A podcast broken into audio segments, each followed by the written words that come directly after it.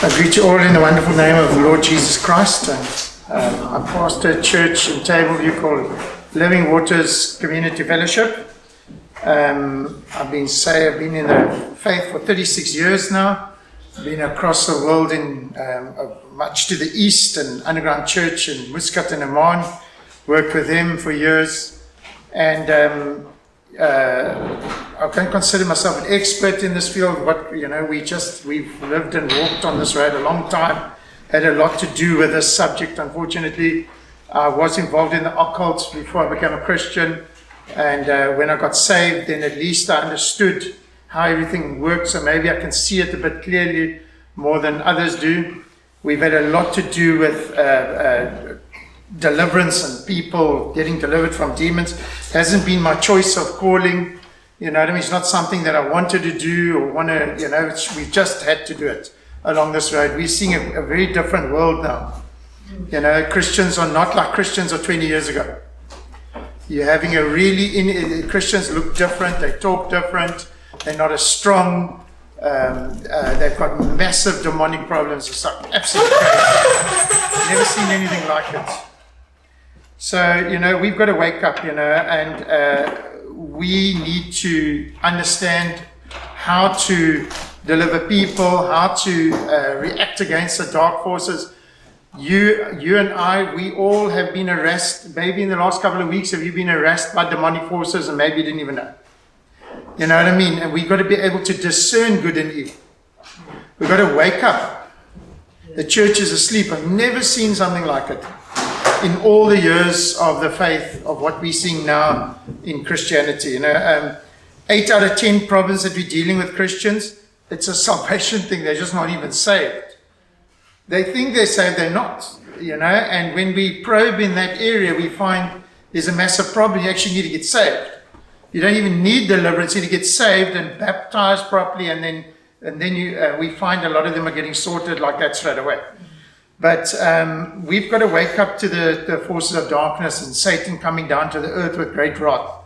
And uh, our churches are overrun. The castle walls are taken in many, are right across the country.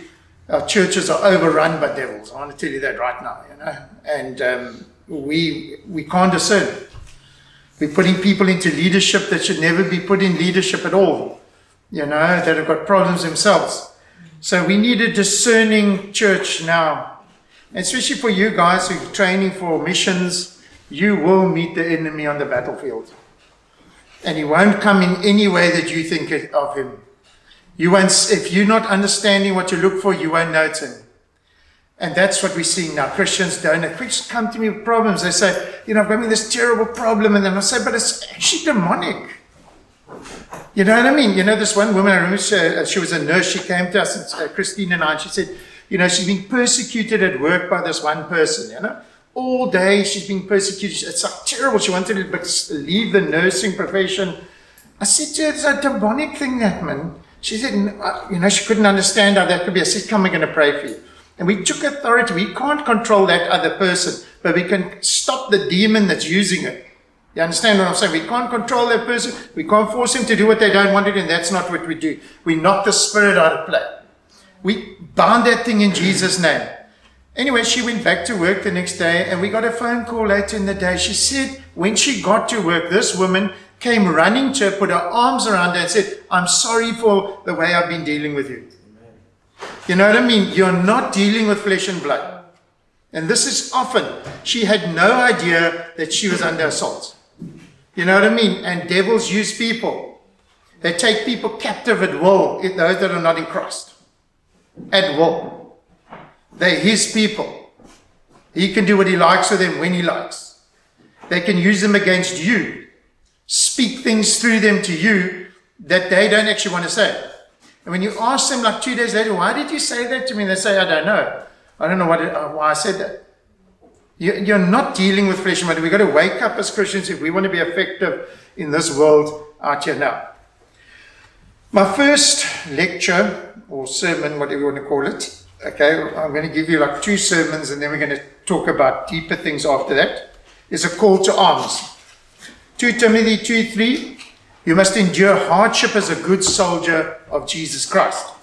I'm sure Paul was watching the Roman soldiers of his time, you know, how they trained, how, you know, how they were trained to lock shields and form tortoise, testudo, you know, and do all these things. You know, you obviously watched them and thought that's our spiritual life.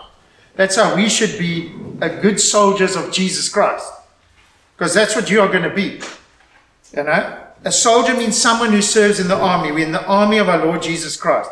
It's a great army, a magnificent army, an army sold out to our King and Savior, Jesus Christ. We're radical, dangerous, and we are well trained soldiers of Christ. We are, we are warriors. And I want to tell you, you don't have to be that if you want to make a difference in this world. The enemy can't look at you as a joke, laugh when you come in the room. The demons all sit there and snicker when you come in because you have no consequence to them. You have no ability to defeat them. They know they can smell you from a mile off. You're a weak Christian. You know, they should be running out the room when you walk in in your battle armor, in God's armor. You should be gleaming with a light. They should recognize you interesting and say, We don't want to mess with this, like we're getting out. That's what should happen. It's an exciting time in the kingdom, and all of us are part of what God is doing. I love this uh, scripture in Joel 2 2, whatever theology you've got, wherever you see it, uh, it just it describes a very powerful army. You know, it says, A people come great and strong, the like who has never been, nor will there ever be any such after them, even for successive generations. A fire devours before them, and behind them a flame burns. The land is like the Garden of Eden before them, and behind them a desolate wilderness. Surely nothing shall escape them. Their appearance is like the appearance of horses, and like swift steeds, so they run. With the noise of chariots over mountain tops, they leap like the noise of a flaming fire that devours the stubble, like a strong people set in battle array. Before them, the people writhe in pain, or faces are drained of color. They run like mighty men. They climb the wall like men of war. Everyone marches in formation. They don't break ranks. They do not push one another. Everyone marches in his own column. They lunge between the weapons. They're not cut down. They run to and fro in the city. They run on the wall. They climb into houses. They enter the windows like a thief. The earth quakes before them. The heavens tremble. The sun and the moon grow dark, and the stars diminish their brightness. And the Lord gives voice before his army. The camp is very great, for strong is the one who executes his word. For the day of the Lord is great and very terrible. Who can endure it? We need to raise up Christians that are absolutely unafraid that engage the enemy. Don't run from it. Try and get away from a difficult situation. That when we see the enemy, we lock down, we pull our helmets down, and we charge into their battle. And if we fall, we fall. You know, we're brave and we're strong. We don't, uh, we don't back down from any enemy attack. If we see the enemies in a situation, we engage immediately, even if it costs us a lot. That's what God is calling us Christians to be. We, we've, got to, we've got to be far braver and stronger than, than the church is being at the moment. When I was in the earthly army, we had to endure hardship as, a good, as good trainee soldiers. There were signs all over that said, train hard, fight easy. I think that can apply to our Christian life.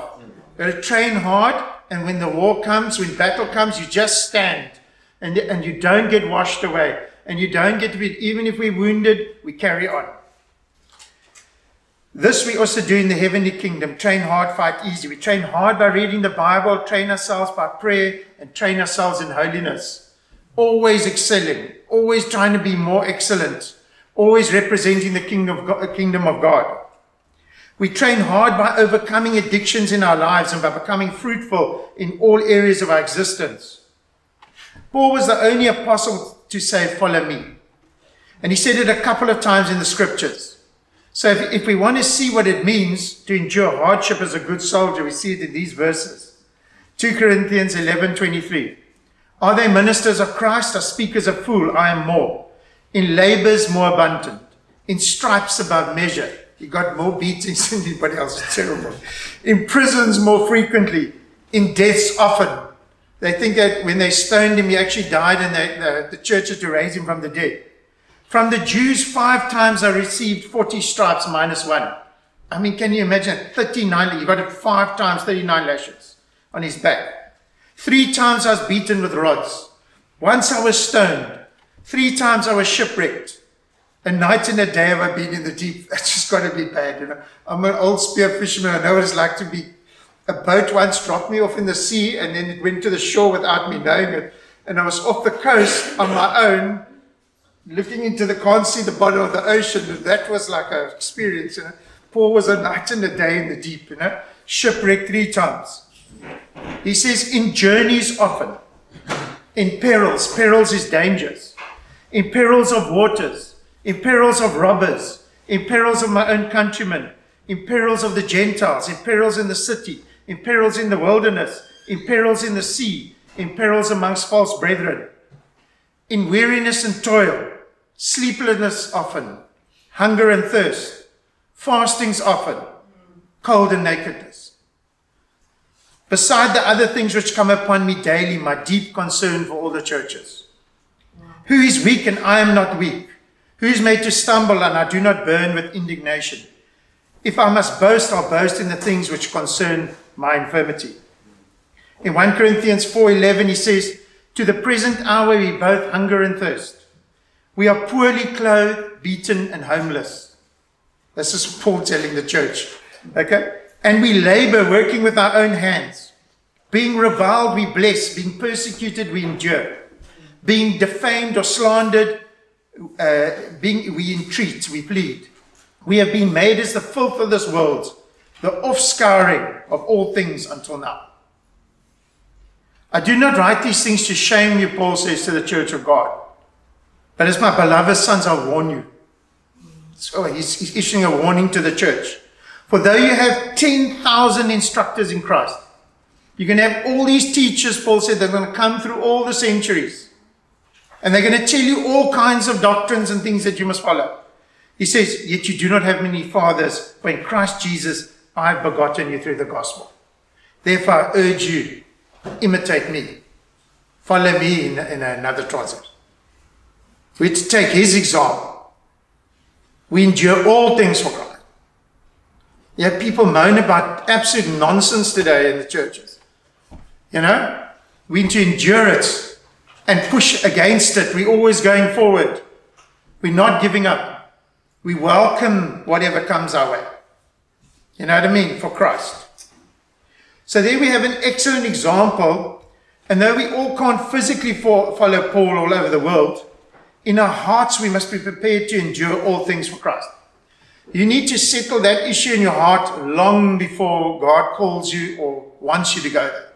I would have been very happy to have gone to the jungles of Borneo or wherever in my life, but God has called me here. That's where I'm called. You know, I would have loved to have gone across the world to the into the darkest places of the earth. But that's not where God called me. But I've gone in my heart already. I'm surrendered to that. You know, and all of us should be as Christians. You need to settle that in your hearts. Will you go, the Lord says, for me?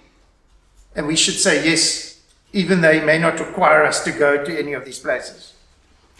So, how can we endure things as a good soldier of Christ?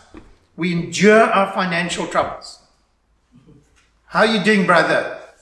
I'm having a really hard time, but I'm trusting God for deliverance. That's a, not break down, weep, cry on the floor, kick our legs. You know what I mean? We say we, we're trusting the Lord. We're going through hard times, but our trust is in the Lord Jesus Christ. That's how we endure. We endure people speaking evil about us. We endure it. We just stare it in the face. God will deliver us. Matthew 5:44, but I say to you, love your enemies, bless those who curse you, do good to those who hate you, pray for those who spitefully use you and persecute you. And we do it without any weakness.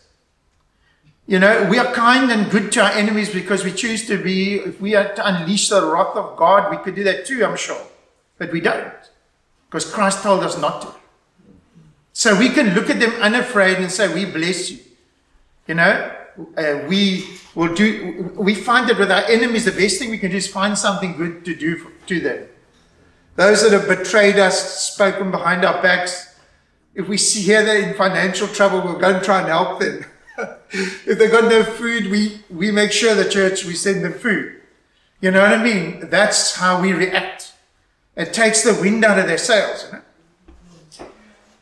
Hudson Taylor said China is not to be won for Christ by quiet, easy loving men and women. The stamp of men and women we need is such as will put Jesus, China, and souls first and foremost in everything and at every time. Even life itself must be secondary. Yeah, I love that. That sums it up, isn't it? You know, we are to give our lives to Christ. And when you say give your life to Christ, you give your life to Christ. Those early missionaries, Moravian missionaries, took their gravestones with them, young 19 year olds. They just left the date of it. Because they knew in Africa you lived two years before you died. From sickness, cannibals, attacks. Charles Wesley was so impacted by the Moravians, he became a Christian. He'd been a believer all his life. That's dedicated. Can we do that? Say to the Lord, I will go and, and, and we will fight any enemy we find. And if we fall, we fall with honor. And we don't mind. You know, we've got to be Christians and we've got to engage. And, and, and, and the Lord's got to be able to use you in every type of situation. I saw a woman being uh, kidnapped in a taxi some time ago, you know, and uh, you know, she was screaming out the windows, calling for help, and that, and the taxi was going the opposite dire- direction, and I was going home with. We can't ignore it. We are Christians.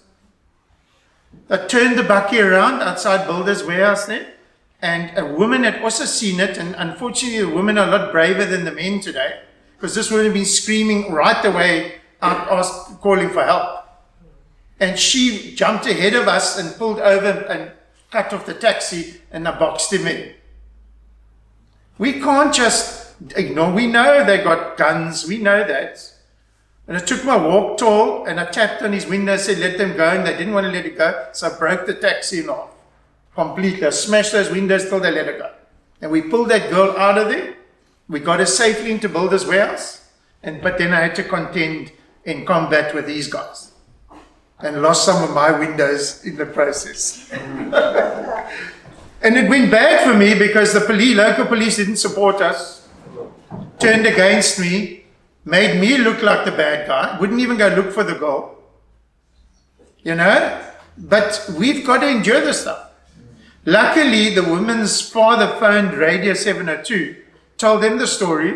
It hit the, the radio, the radio phoned the police station said, What's going on? The police station freaked out. The DA got involved. In the end, they went and arrested them and they're in prison. Hmm. But it went, it went bad first. What I'm trying to say to you, I'm not trying to boast or say something. I'm saying we've got to help in every situation as Christians, no matter if it costs us our life. Could cost me my life? I would have been prepared and happily to have fallen there doing rescuing that woman. I would have been okay with that. I was I understood the danger. My three men in the back hid away from the battle. they were hiding away in the back in the back, you know. But we cannot ignore the, the, any situation that calls for Christian men and women to stand up. You know what I mean? You can't walk away. You know, so we, we, we need a, a new type of Christian that stands up for those that can't stand up for themselves. When we do the anti abortion march, maybe 150 people come. Where's the rest of the church standing up for those who have no voice? They don't want to get involved. It's terrible. You know what I mean? That Christians, we are like this. 2 Timothy 2 4 No one engaged in warfare entangles himself with the affairs of this life that he may please him who's enlisted him as a soldier. A soldier has to be focused on what he is fighting for else he would not be prepared to lay down his life for the cause. You've got to believe in what you're doing if you want to lay down your life. And you've got to know that you know that you know that Christ is Lord of all and that you are in the will of God and that you are doing the right thing. And if you don't know that, you need to fix that. Because you, we will die for causes we believe in. You look at these jihadis, you know, when Christianity was wiped out of Europe in the last 20 years and they started boasting themselves that they were in their post Christian era, you know, the GIs from the desert looked hardened eyes and said, We can take these guys. And they asked him, Why didn't you come before? And they said we didn't want our people to become Christians. But now there's nothing to stop them. You know, they need strong Christians standing against strong unbelievers who are not afraid to die for their faith, nor are we. And that's what we've got to raise up. So it's got to be focused. Unless we know why we follow Jesus, unless we know that we have eternal life, we will never follow him into danger or less still lay down our lives. Isn't it so? If you don't love Christ to the core of your being, God, His kingdom, you know what I mean, and you know that you're going to heaven and that death is nothing but a, a, a step up, you know, then if you don't know that, you're not going to put your life out there for Christ. Luke 14, 26, if anyone comes to me, does not hate his father and mother, wife, children, brothers, sisters, yes, and his own life also, he cannot be my disciple. Whosoever does not bear his cross and come after me cannot be my disciple. For which of you intending to build a tower does not sit down first, count the cost whether he has enough to finish it, lest after he has laid the foundation, is not able to finish, all who see it begin to mock him, saying, This man began to build and was not able to finish. Christ comes before all things, our family even.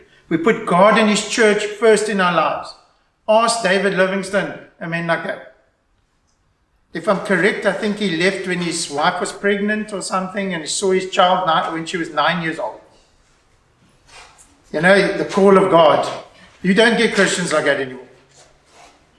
You know what I mean? Those two young missionaries who went to that island, you know, um, uh, I think they were young Moravians, they went to the island and they heard that there were slaves on an island and no Christian had been on it who sold themselves into slavery and they had families. They said goodbye to their families on the on the at the uh, in the harbor. Uh, they sold themselves to the to this guy so they could get onto this island to preach the gospel. Never seen again. They gave their families over to the church. Said, "Look after our families." Left. They died in nobody knows where. But they say they won 13,000 people to Christ from island to island as they went. You know?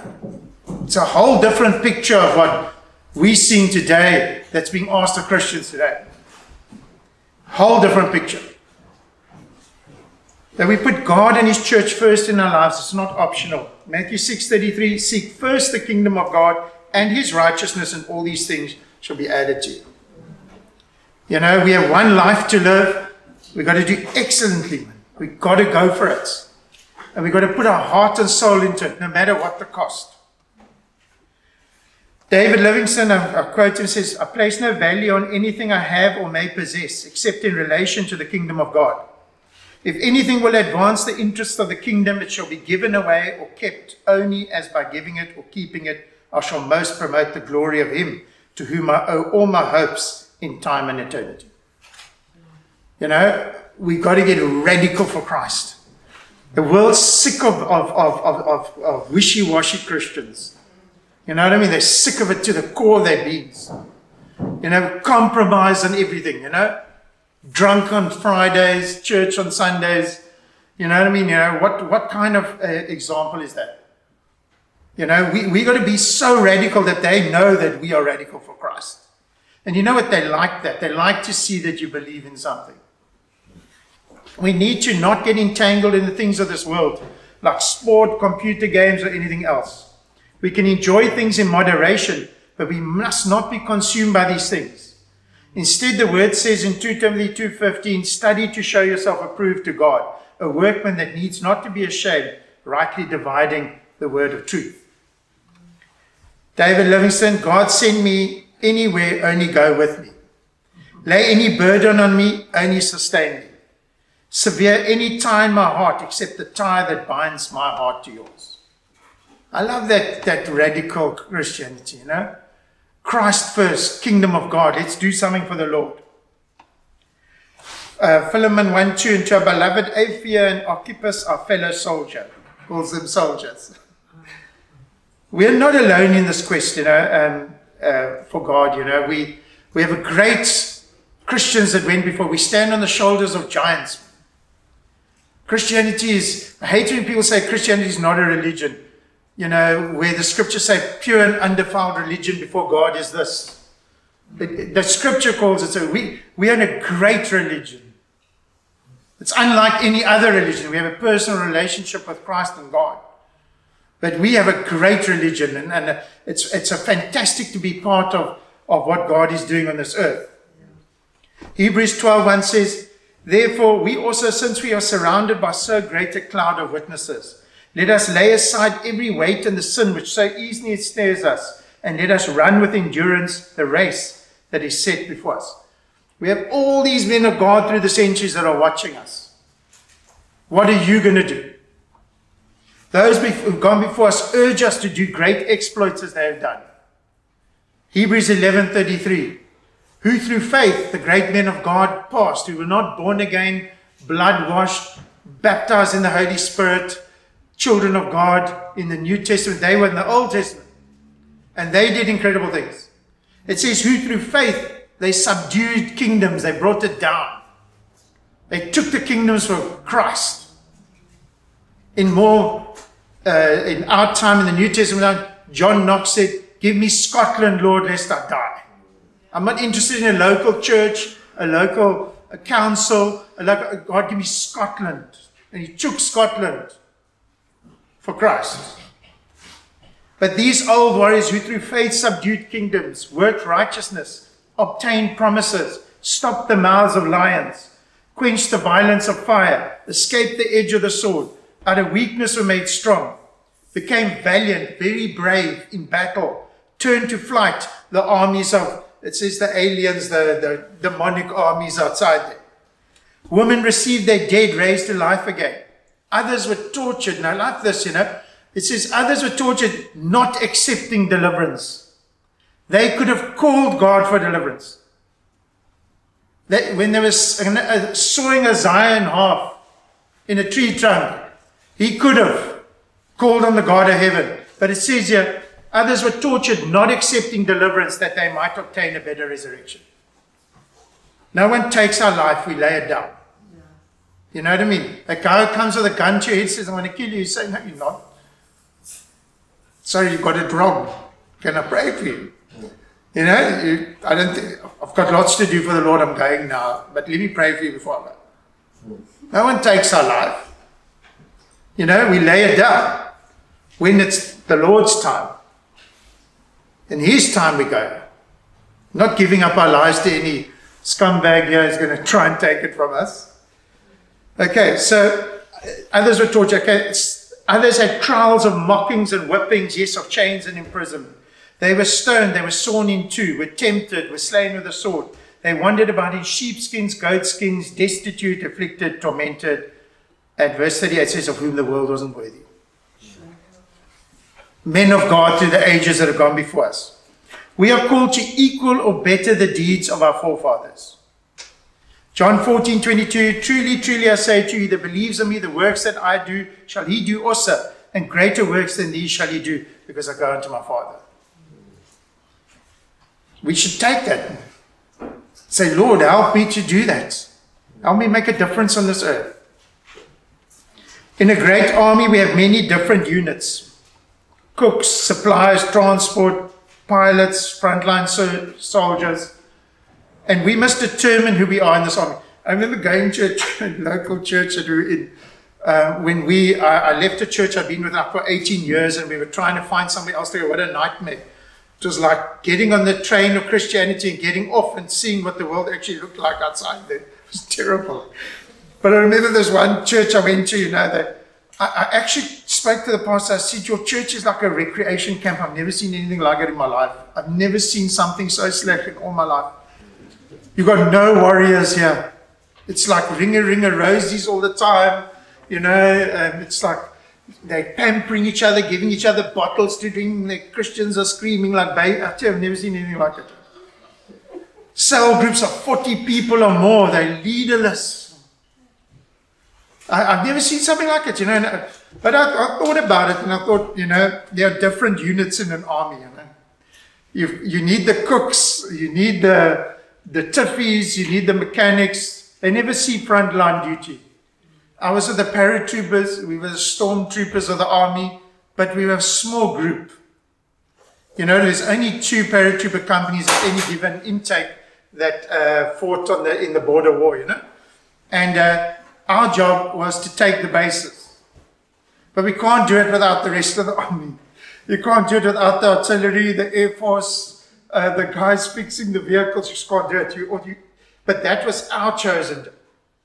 And that's what you are being called. If you are here today, you're called to be a stormtrooper. A, a life of rest and ease is not in our future. You're going to go to Africa. Going to meet all kinds of demons there. You're going to have to war for the souls of men. You're going to have to drive devils on the battlefield. You're called to be that soldier, stormtroopers for the army.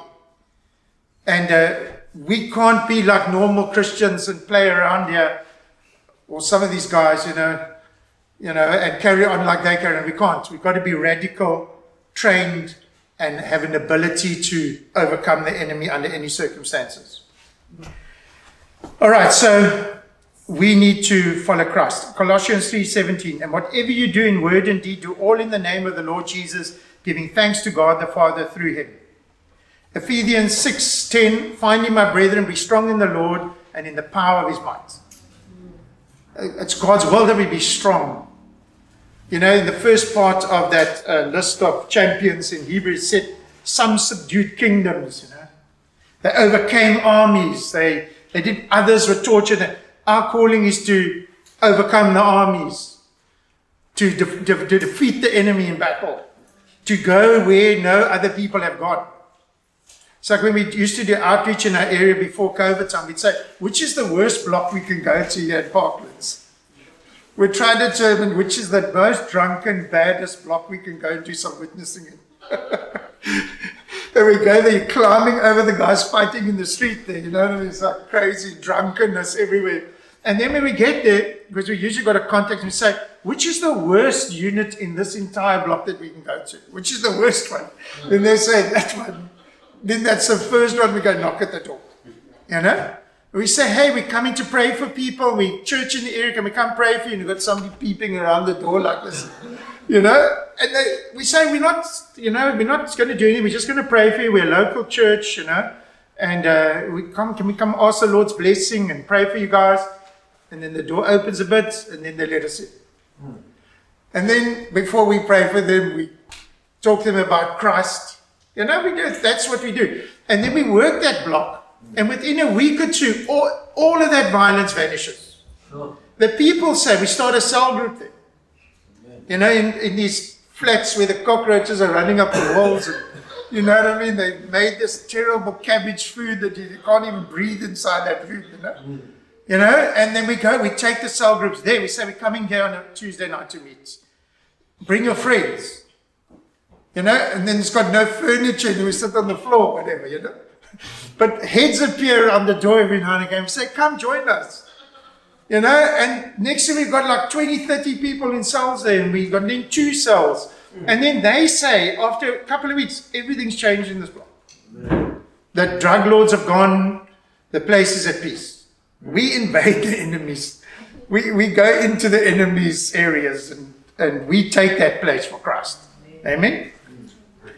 Matthew Henry says in his commentary, now, I'm a Pentecostal guy, but I love these reformers. I mean, Peter taught me about the reformers, and uh, you know, um, you know, preacher helped me understand the scriptures and things a lot better. You know.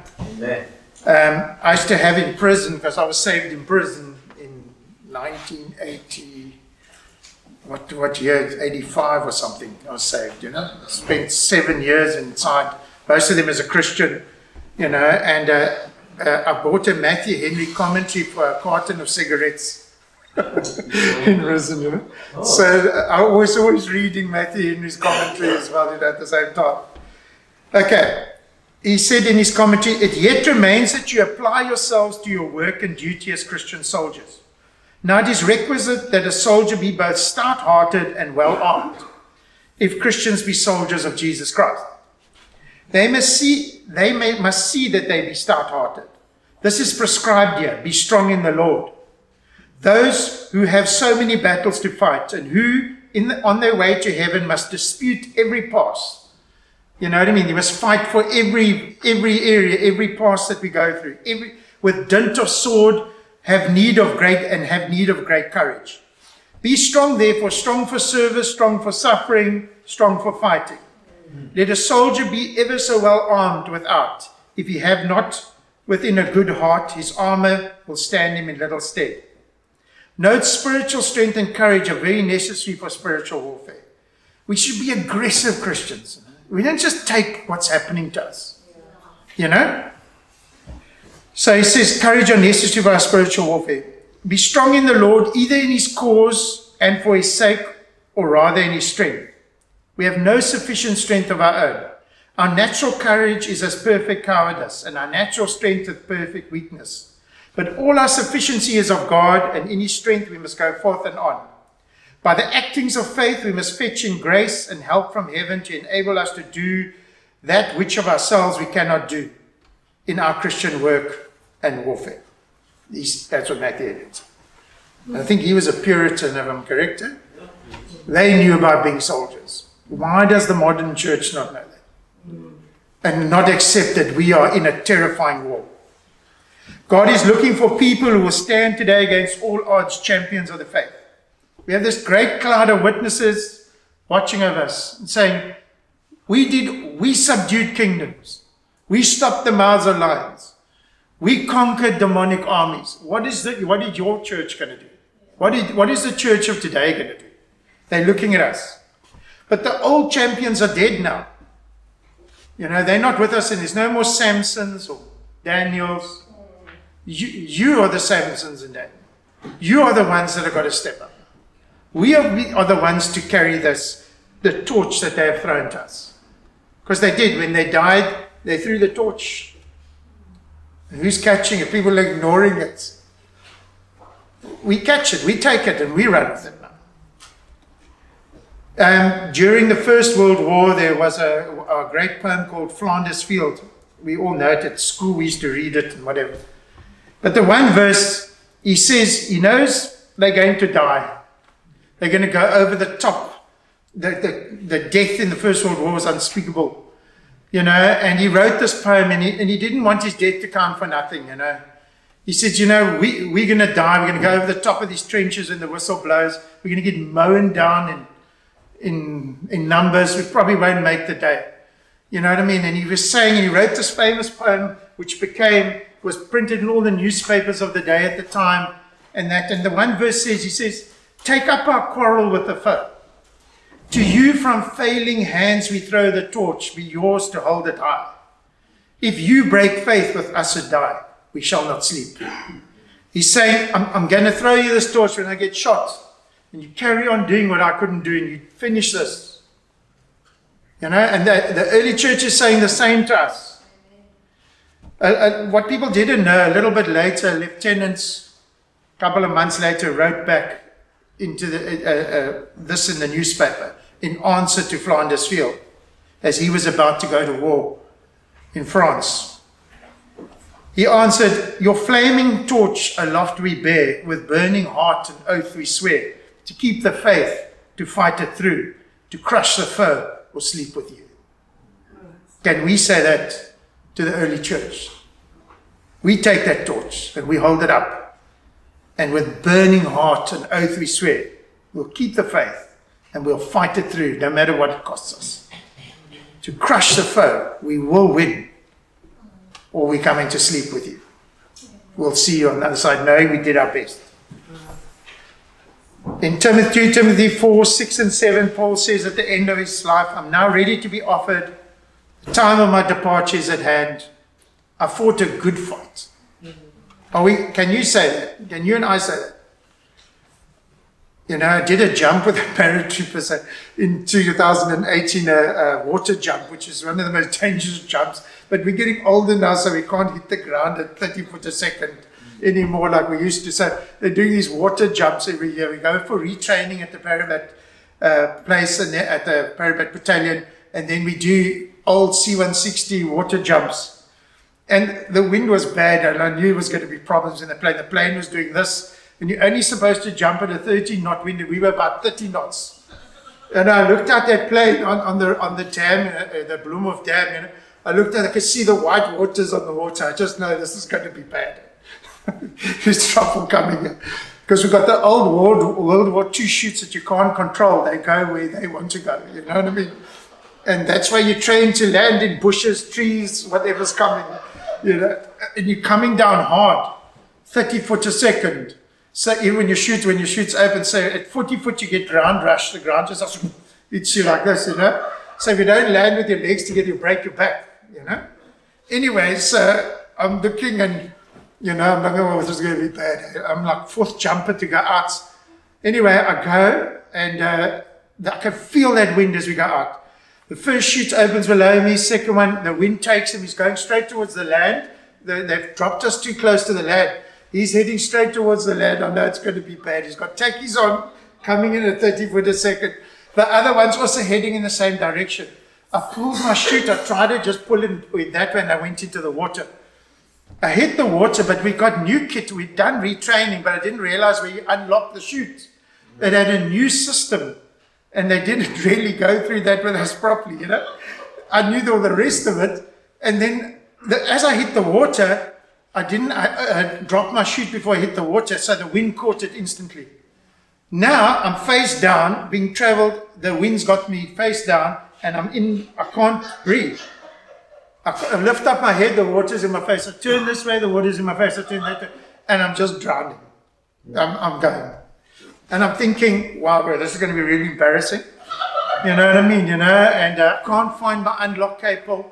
You know, and uh, I'm just getting weaker and weaker. But you know, I was at peace. You know, I've been in the kingdom for 36 years, most of it in the front lines of, of the faith. I was at peace. I was quite, I, knew I'm dying now, there's no way I'm going to stop this.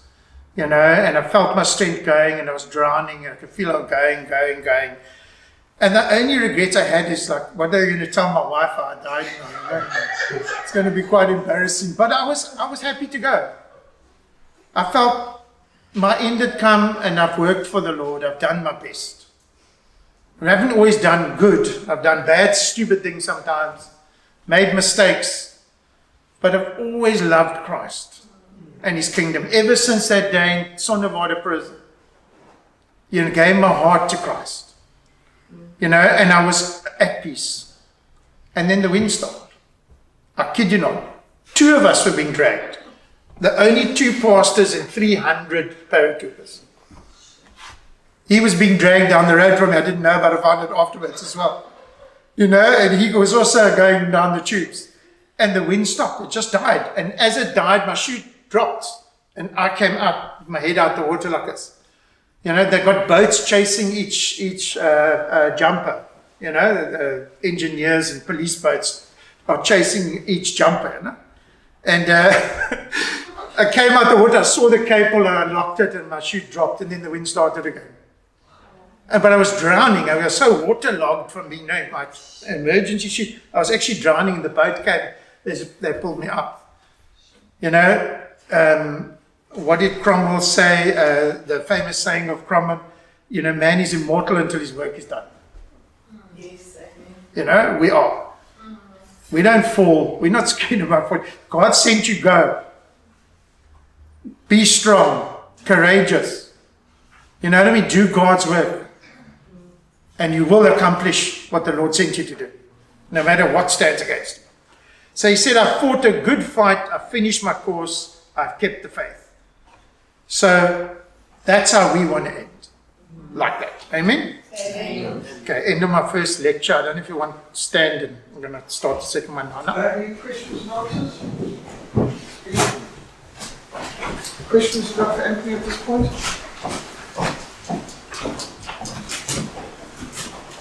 Um, just a, a question about how do we, uh, did the other guy that was also in trouble also get Yeah, we were, wind saved us both, that dropping of the wind. and we were with these hard drinking, swearing, bad news oaks, you know? And uh, we're the only two Christians and the only two being dragged.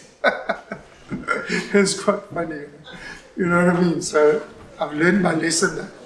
Sorry, yeah.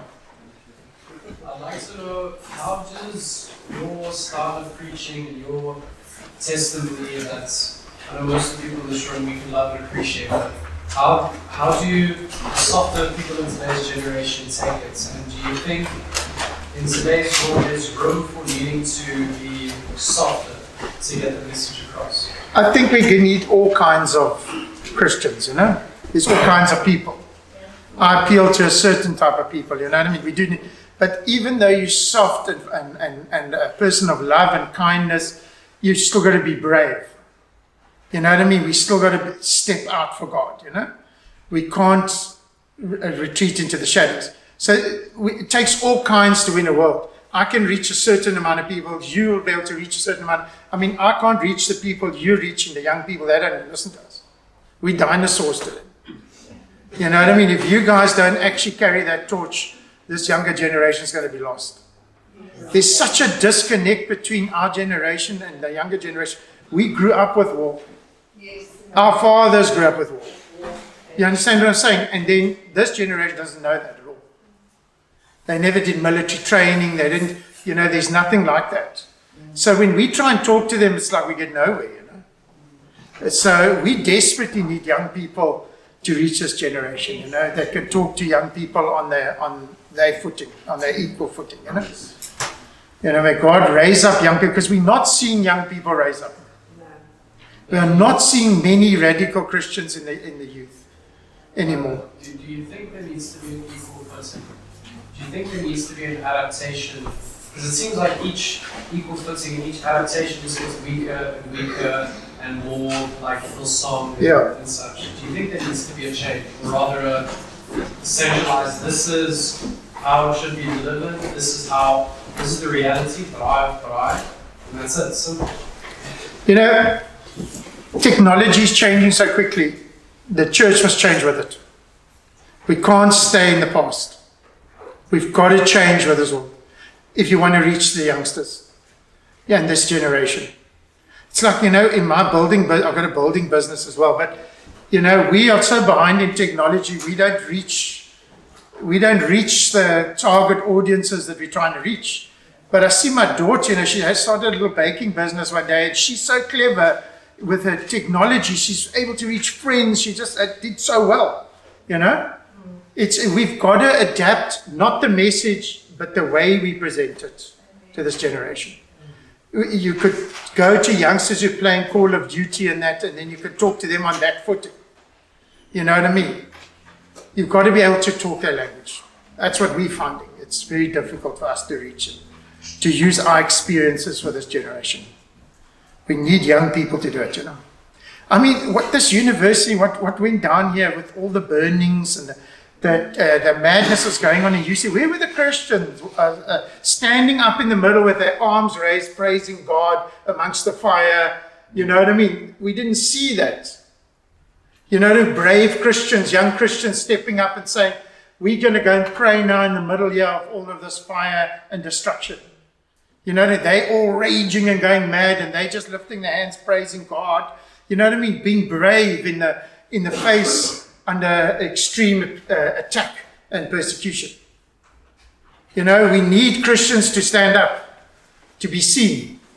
So we, we can be whatever, we, you know, God has many faces kindness, gentleness, softness. God's a warrior.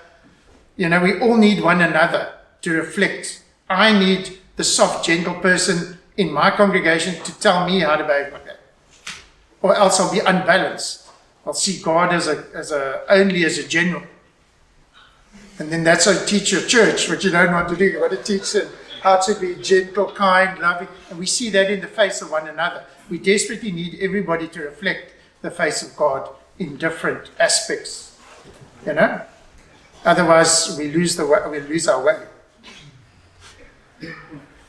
All right. You want me to just go on to the next? All right. Um, I just thought I'd do this sermon I did a while back uh, before we look at uh, deeper things about spiritual warfare. Um, it's called The Art of War.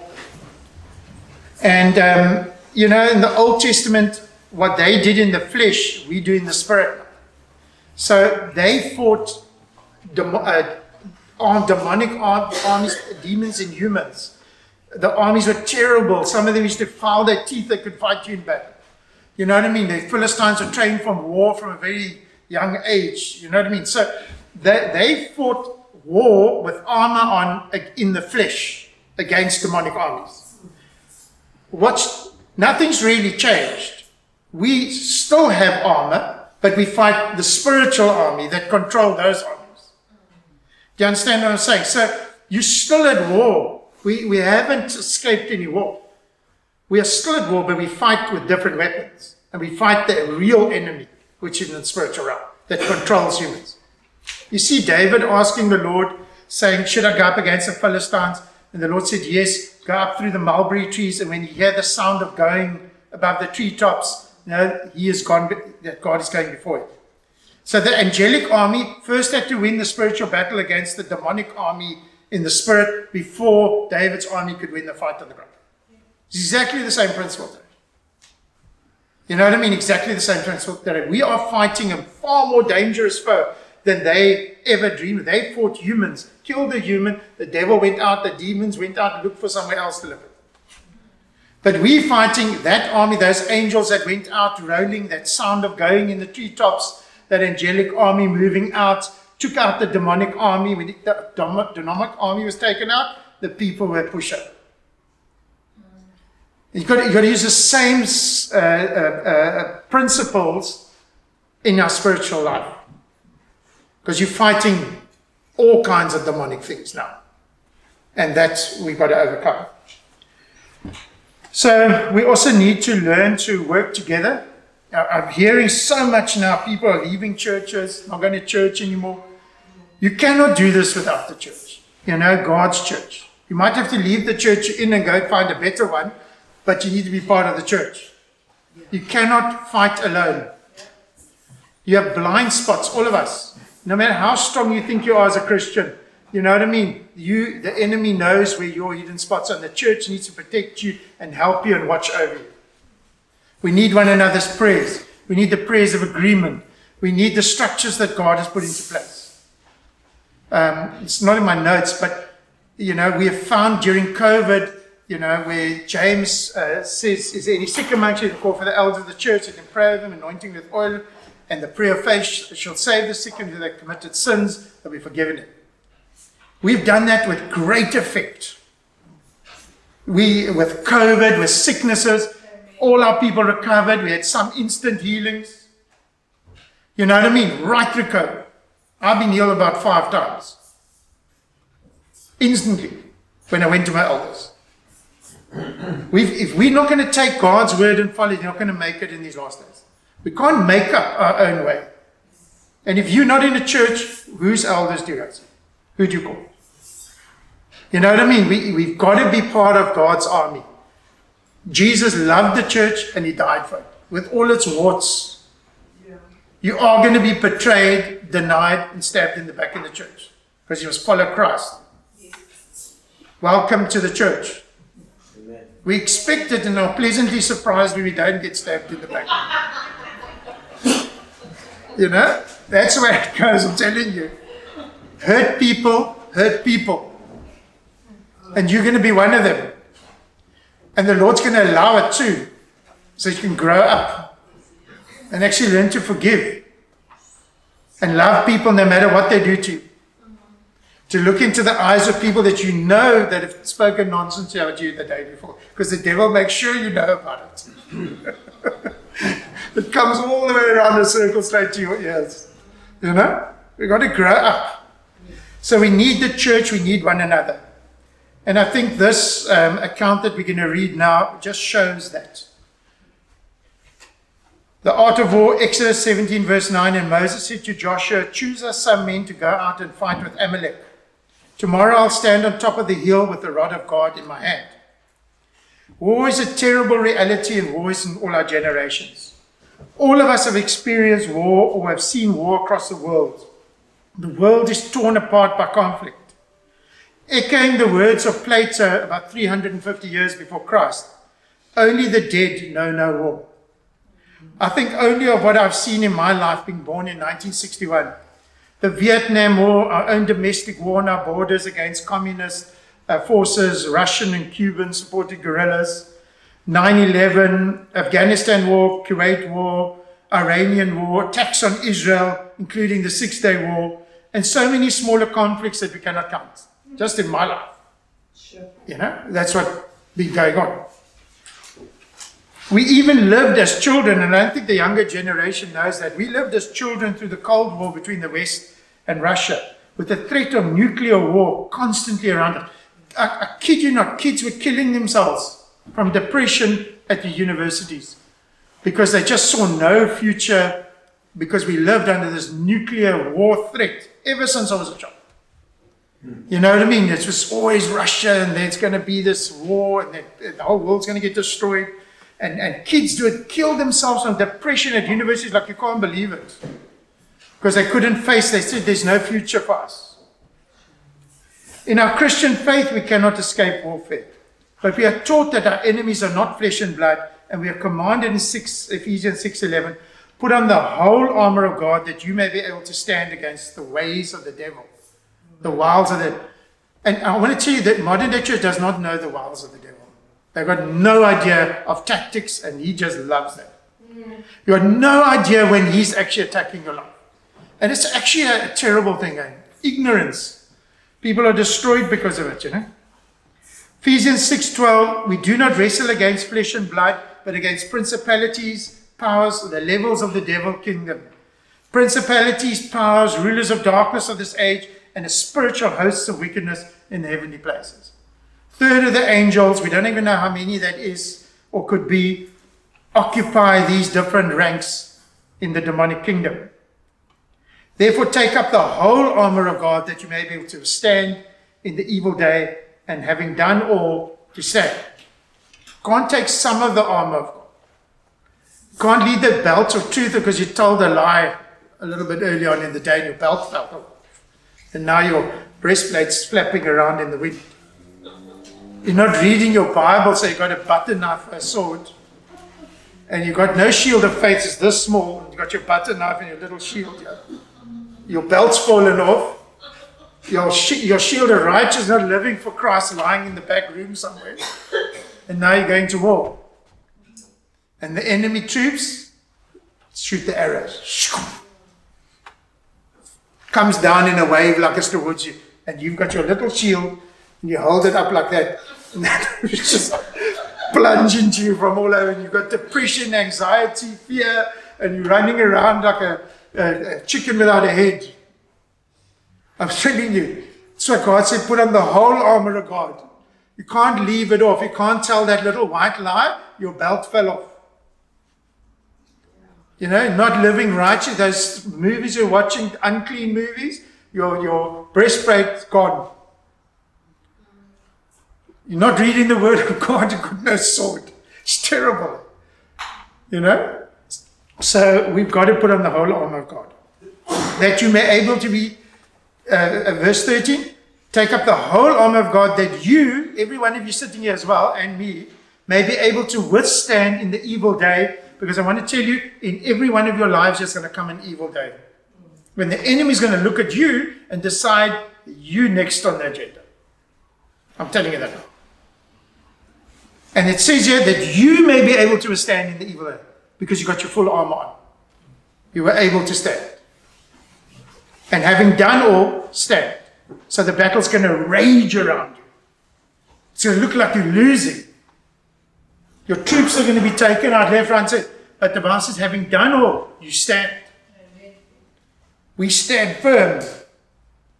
Even though a, a thousand falls at our left hand, ten thousand at our right, we stand. Because we're clad in God's armor. We're not afraid. I often use that example of the Mongol armies, you know. They used to, they, they could smell them before they saw you, before they came, you know. They used to come in silence, but you could feel them in the ground, the ground shaking like this, you know. And, and they conquered everything in the east, you know, they were never defeated. But they came to the west, and they came to Europe, and they met the Christian knights for the first time, you know, the Frankish knights and that, you know, heavy armored knights and that. And they found they couldn't defeat these guys on horseback. So they got off their horses, you know, because the, the Mongols attack and run away and attack on their horses, you know, constantly. So they got off their horses and then put their horses aside and then they just stood to their shields and their armor and they used to wait for the Mongol armies to come. Then they couldn't do them any. They could shoot arrows, they just wait and they cover it with their shields, you know, and the army had to engage them. And if they engaged them, they could defeat them because they were better trained soldiers. So the Christian armies used to stand there waiting while the ground shaking. You could smell this army coming, but they just wait. And they let them harry them. They let them come in with waves of arrows shooting at them. They just hide behind their shields. That's in their shields, not doing them any harm. And they were able to defeat, having done all stand. And these, uh, these Mongol armies bounced off the Frankish knights like this. You know, it's a typology of what we must do. We must, ha- we must stand. So we fight a far more dangerous and terrible enemy demons, evil angelic beings, and whatever else serves the purposes of the devil. Often humans used by devils. Mostly humans used by devils. These are the spiritual beings causing man to kill and maim one another, and whose only objective is to steal, kill, and destroy humans made in the image of God. You and I are called by God to take a spiritual stand against hell's legions and to be a good soldier of Jesus Christ, fighting using spiritual weapons against hell's soldiers. Um, quoting that scripture again, Timothy, you must endure hardship as a good soldier of Jesus Christ. No one engaged in warfare entangles himself with the affairs of this life that he may please him who enlisted him as a soldier. So we return to our text in Exodus 17, verse 8. Now, Amalek, and it's just a demonic, this is like the epitome of the demonic tribes. Amalek. God hated Amalek and said he'll destroy this nation from the face of the earth. They were wicked, cruel, deadly, and dangerous. Now, Amalek came and fought with Israel in Rephidim. Amalek was a tribe from the line of Esau hated anything to do with Israel. They were cruel and dark. They were the devil's champions of the time and were the first people to attack Israel when they came out of slavery. It said there that Amalek harassed Israel's rear guard the whole way through the desert. Riders coming in, arrows, shooting the people, hit and runs, the whole time, like demons do with you. We're going to learn that. Exactly demons' tactics. They can't take you from the front because you recognize them. They harass you in your life. Things keep going wrong. You can't understand what's going wrong. You think it's normal. It's not normal many of the times. Sometimes it is, but a lot of the times it is. You're being harassed. They harass you, hit and run, hit and run, hit and run here. You know? And uh, God was angry, he commanded two mitzvahs, commandments against Amalek to never forget the evil deeds of the Amalekites and to obliterate the entire nation. God had had it with him, you know. This would be carried out by Israel over a couple of generations. So Amalek, or the devils, came to fight with Israel. But consider why this had happened. The people had been quarreling with Moses just before this. Exodus 17:2. Therefore the people contended with Moses and said, Give us water that we may drink. So Moses said to them, Why do you contend with me and why do you tempt the Lord? Eleven of the thirteen plagues in the in the Old Testament were caused by the tongue. You know, we see people, they use their tongues and they think they can. Christians speak against leaders, against the work of God. It's dangerous. The plague is begun. I once went to a, a meeting, um, a healing meeting, and uh, um, this guy that was doing these healings, he'd heal my sister's daughter in the in the name of Jesus many years before she didn't have an eardrum at all, you know, and she couldn't swim or anything. And years before this guy laid hands on her and put his finger in her ear and prayed, and he said, "In the name of Jesus, be healed." He said, "It's coming, it's coming." There it is, and he left. And she said, "Mommy, my head feels funny." And she had a completely new eardrum. She's able to swim and do anything. And the doctors were like, what the heck, you know? Anyway, so I went to the same. I took some people to watch it, but it was like quite embarrassing to watch. The, the handing out buckets of money around the people. It's like, you know, to reject these oaks, you know? And I judged this guy in my heart, you know? I said, wow, bro, this is just really bad news, you know? But there were like hectic things in meeting. People were getting healed and whatever, genuinely, in this meeting. And uh, I just felt sick about it. And I spoke to the cell group about it. And I said, This guy, you know, what they did with that money, and it's just actually shocking, you know. And um, I got sick. I got so ill, my fever. I had a fever so ill. All I could see was this X face in front of me. You know, night and day, I felt this. Uh, I thought I was going to die. I was so ill. And I said, Lord, I'm sorry, you know. Um, I and so the fever went away. You know, let God deal with it. It wasn't my job.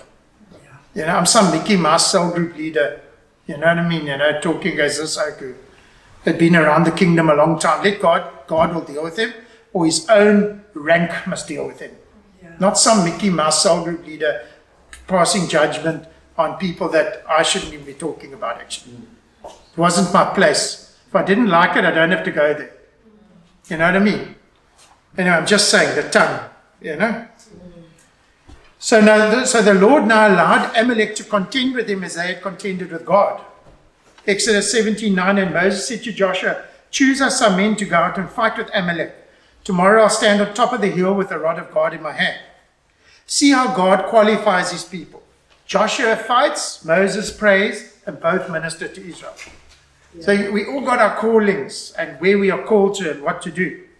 Moses climbs to the top of the hill so all Israel could see him. He holds the rod used by him to command the Red Sea to open. He gives hope to an untrained army that did not know how to battle. They, they didn't understand anything about war yet. That God was again with them and would show favor and miracles if they put their trust in him. Moses was only a standard bearer, was not only a standard bearer, but an intercessor pleading with God for victory.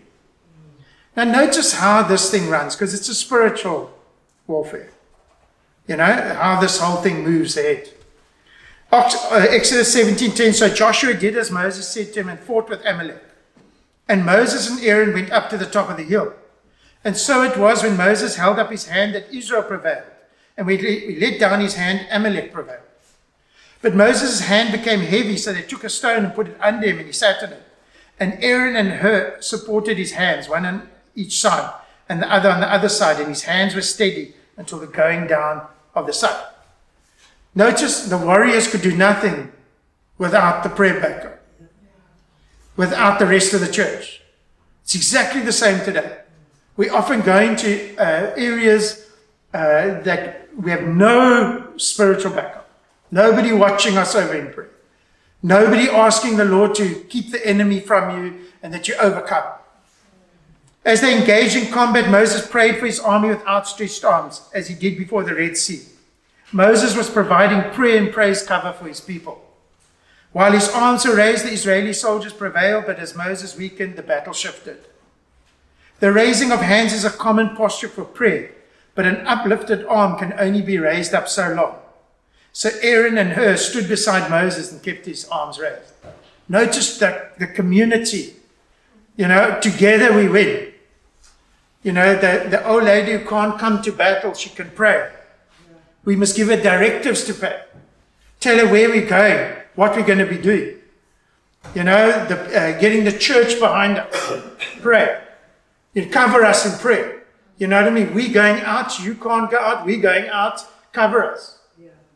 Before we attacked the base of Njiva in 1981, which was uh, uh, two divisions inside, and we were 2,000 men. the, the, the rest of the army provided us artillery cover. They were marching ahead of us with the artillery. The planes were bombing the base in front of us, helping us. We couldn't have just arrived there and said, hey, we're going to take this base. That anti aircraft guns, they lowered them 10 degrees towards us like this and just cutting trees above our heads off. You know what I mean? we needed extra support. You understand what I'm saying? To get anywhere. And this is the same thing. And this is where you are going and in your life. You need that too. You need prayer cover. You need the church behind you. You know what I mean? Watching over you in prayer constantly, quoting God's scriptures for you. Some women who don't even understand staying at home, reading, saying before the Lord, I quote, I'm praying for them this scripture into their life, Lord. You will not be successful without that. You know, you'll be defeated. So Aaron and Hur were Moses' top leaders, his right hand man. They were given authority to act in his stead in during times of absence. Aaron was Moses' brother according to the tradition, and Hur was Moses' brother in law. Hur's grandson was one of the builders of the tabernacle. These two men were enabling Moses' intercession. Aaron's name means strength, and Hur's means liberty. They enabled Moses to maintain vigil on behalf of the army. Moses stood over the battlefield with his wooden staff in his hand and his command staff at his side. His prayerful presence aided the morale of the troops. Moses needed encouragement because his own people were complaining and criticizing him. He faced an uphill battle with these stiff necked people, and they had found out how dangerous it was to oppose their leader. His intercession made the difference in battle. It wasn't the strength of the army that was critical, but the power of prayer. I'm going to have to learn that. You know, we don't have to be hundreds. Jesus changed the world of 12 men. Whole change, turn the world upside down. The defeat of the Amalekites was a redemptive event. It signified that Moses prayed with his wooden staff, which played an important function in the ten plagues against Egypt. God, through Moses, delivered his people. The hilltop overlooking the battlefield was where the battle was truly won. Else they would never have defeated these demons from hell living in these Amalekites. They would not have prevailed unless Moses, Hur, and Aaron had been on that hill. You win the battles first in the heavenlies and then on the earth. You've got to learn this. We win the battles first in the heavens. Sometimes you've got to pray something through. You understand what I'm saying? It's not repetitive prayer. You've got to pray for it, and you pray for it, and you pray, and the intercessor will tell you, you feel a green light go on in you when you've got it. You just know you got it. You can't pray about it. But it might take you a week or two of wrestling in prayer with God. Say five minutes about it today, then you pray about other things. But tomorrow you've got to go there again. And you've got to keep going there again until you win. And they told me it's like a green light turning on you. And I thought, oh, well, I'm going to try it, you know. It's true. It's just like it. It feels like a green, you've got it. But nothing's changed. You've won that thing you've been praying for, but it doesn't look like you've been you wanted to. But it's won in the heavenlies, and it will manifest on earth. And the next day you get the phone call that you were praying for, and it's through. It's got to be won in the heavens. We've got to supernaturally be supernatural Christians who learn how to fight with God's weapons in this world. Men ought always to pray not to give up. We, we fight it through. We, we, before you're going to go out to Africa and then you need to be praying that thing in weeks ahead. You know what I mean? And having uh, your church prayer warriors with you and praying specifically and asking God to give you the strategy, what to say to these people, how to reach them. And when you walk in there, the power of God is there already. And they're going, they're giving their lives to Christ. It's a revival immediately. You've cleared the area of devils. You sent the artillery in. These people praying here, huge bombs are being sent and landing doof, in that area, clearing the area. So when you go, it's pushover. And then we think we did it, but it's actually the guys who prayed for us who did it. you understand what I'm saying? All right, so um, a, uh, a little story. A group of infantry soldiers were going through airborne school at Fort Benning, Georgia. As they prepared for their first jump, the jump master explained that when the green light went on, everyone was to stand up, hook up, jump out, count to four, and the chutes would open. If that failed, they had an emergency backup chute.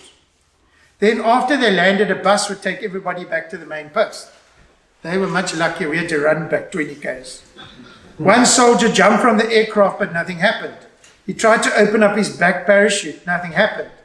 And as he was heading down towards the earth, he thought, he could see, he said, Great, I bet the bus won't, won't be there to pick us up either.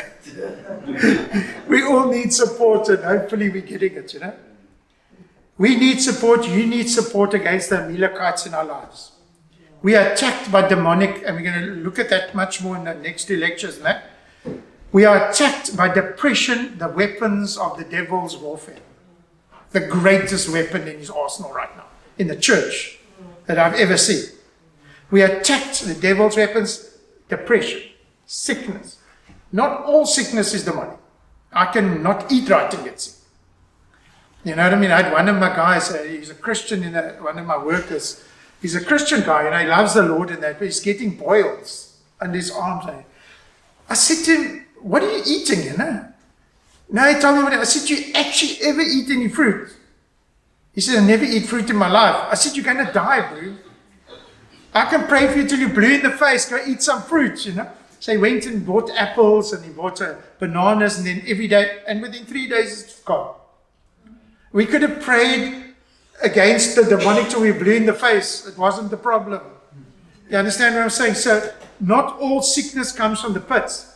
You know, your lifestyle can just be shocking, you know, and eat the wrong foods, and which I'm famous for doing, but you know what I mean, and things like that, you know. So, but it can be a, a weapon in the enemy's arsenal.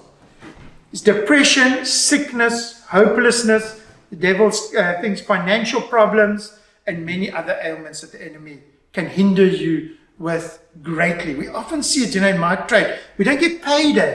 So that it's not paying us or whatever, you know, and for no reason. We finish the job, it's putting great strain on me.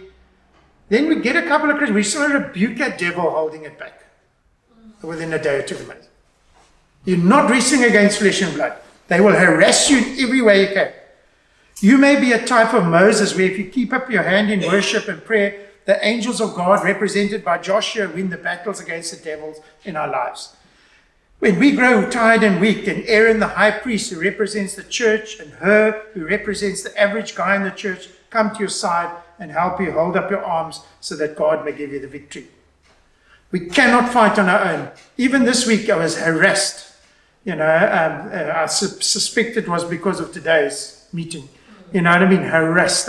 I was actually so harassed that I got so stressed out that I told the guy at the, who was putting, uh, um, I went to go put petrol in my in my bucky, and I said to him, I was so stressed I couldn't think straight. I said, put diesel in, and and I didn't think about it. As a, as a petrol bucky, you know. He came to the window and said, I don't think this is a, a diesel buck, a diesel bucky. I said, oh. Did I say that? He said, Yes, you did. I said, You know. Then I realized I can't, I'm, I'm overrun. My outer defenses are overrun. The enemy's everywhere. I phoned Christine. I said, Listen, you've got to pray for me. I'm, I, I just, I'm stressing here really badly. We I've got the intercessor group. We sent a message to them. But even after Christine prayed for me, just over the phone, I felt instantly better. Calmer and ready to go back into the battle. And then the intercessor group took it up and I felt great was able to go, everything was sorted out that I thought was wrong. You know, we can't do this alone. You know, we, we need the church of God, you know. All right, so it works for the church, the same for church leaders. I want to tell you that. And for the guys working here, I hope you pray for Dr. Peter Hammond daily. You know what I mean? You know, and uh, if you you have to do that. It's not actually a question. We've got to watch over our leaders or they will also fall or be hindered in the work of God. Many years ago, Bishop McConnell told a story of something that happened in a little fishing village on New England coast.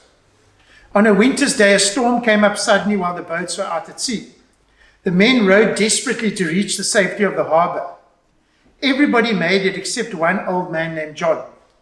He had almost reached the mouth of the harbor when a great wave came along and dashed his tiny boat across a rock. He managed to pull himself up on a tiny ledge and hang there for life. His friends saw what happened. There wasn't anything they could do about it. It was growing dark and the seas were high. All they could do was wait. They built a bonfire on the shore and kept it burning all night. Every once in a while, someone would throw his cap in the air, hoping the old man would see it. At last, dawn began to break and the winds began to die down. They put out their boats and were able to get close enough so they could bring him safely back to shore. When the old man had been warmed by the fire and been given something to eat, they asked what it was like out there. Well, he said it was the longest night of my life. Night of my life. I made out pretty well at first, but then a big wave came along and flattened me out, and I felt myself slipping. I was worn out, I was ready to give up. My old father went down at sea, and I decided my time had come, he said. But just as I was ready to let go, I looked through the darkness and saw someone's cap going up in the air. I said to myself, if there's somebody who cares enough about old John to stay out on a night like this, I guess I'm not going to quit yet. And just then the wind seemed to ease up and I got a fresh hold, and well, here I am. That's the picture. Connect the picture with Aaron and Hur holding up the hands of Moses. And know that that's a picture of being connected with the Lord's people struggling at the foot of the mount, struggling in the sea of blood. We've got to help one another in, in, in, this, in these wars and in coming great battles that are still coming the church as way. Psalm 33, 16 to 18 says, No king is saved by the size of his army, no warrior escapes by his great strength. A horse is a vain hope for deliverance. Despite all its strength, it cannot save. But the eyes of the Lord are on those who fear him and on those whose hope is in his unfailing love. The great preacher Charles Spurgeon wrote, The strongest battalions melt like snowflakes when God is against them. God is not for you. You know, you don't stand a chance. And God is for, for us against the strongest battalions that the enemy can offer. He's on our side. And what stops us winning is our fear. We fear to go to battle. Uh, uh, look at David's mighty men, you know, you get a picture of that, you know. David and a, and um, a guy were standing, they were, the, the, whole army was facing the Philistines, and uh, the Philistines attacked. And the, the church or the believers ran. And David and Eleazar, I think his name was, they just pulled their swords out and stood against his entire army. It's in David's mighty men. Go read the list. Come on! Two of them against the church, the believers left the battlefield, and that's what always happens today. The church will run. They're not prepared for war, they're not trained for war. But God just needed David and Eleazar to stand. And it said they wrought a great, God wrought a great victory. All he wanted was those two, somebody to stand.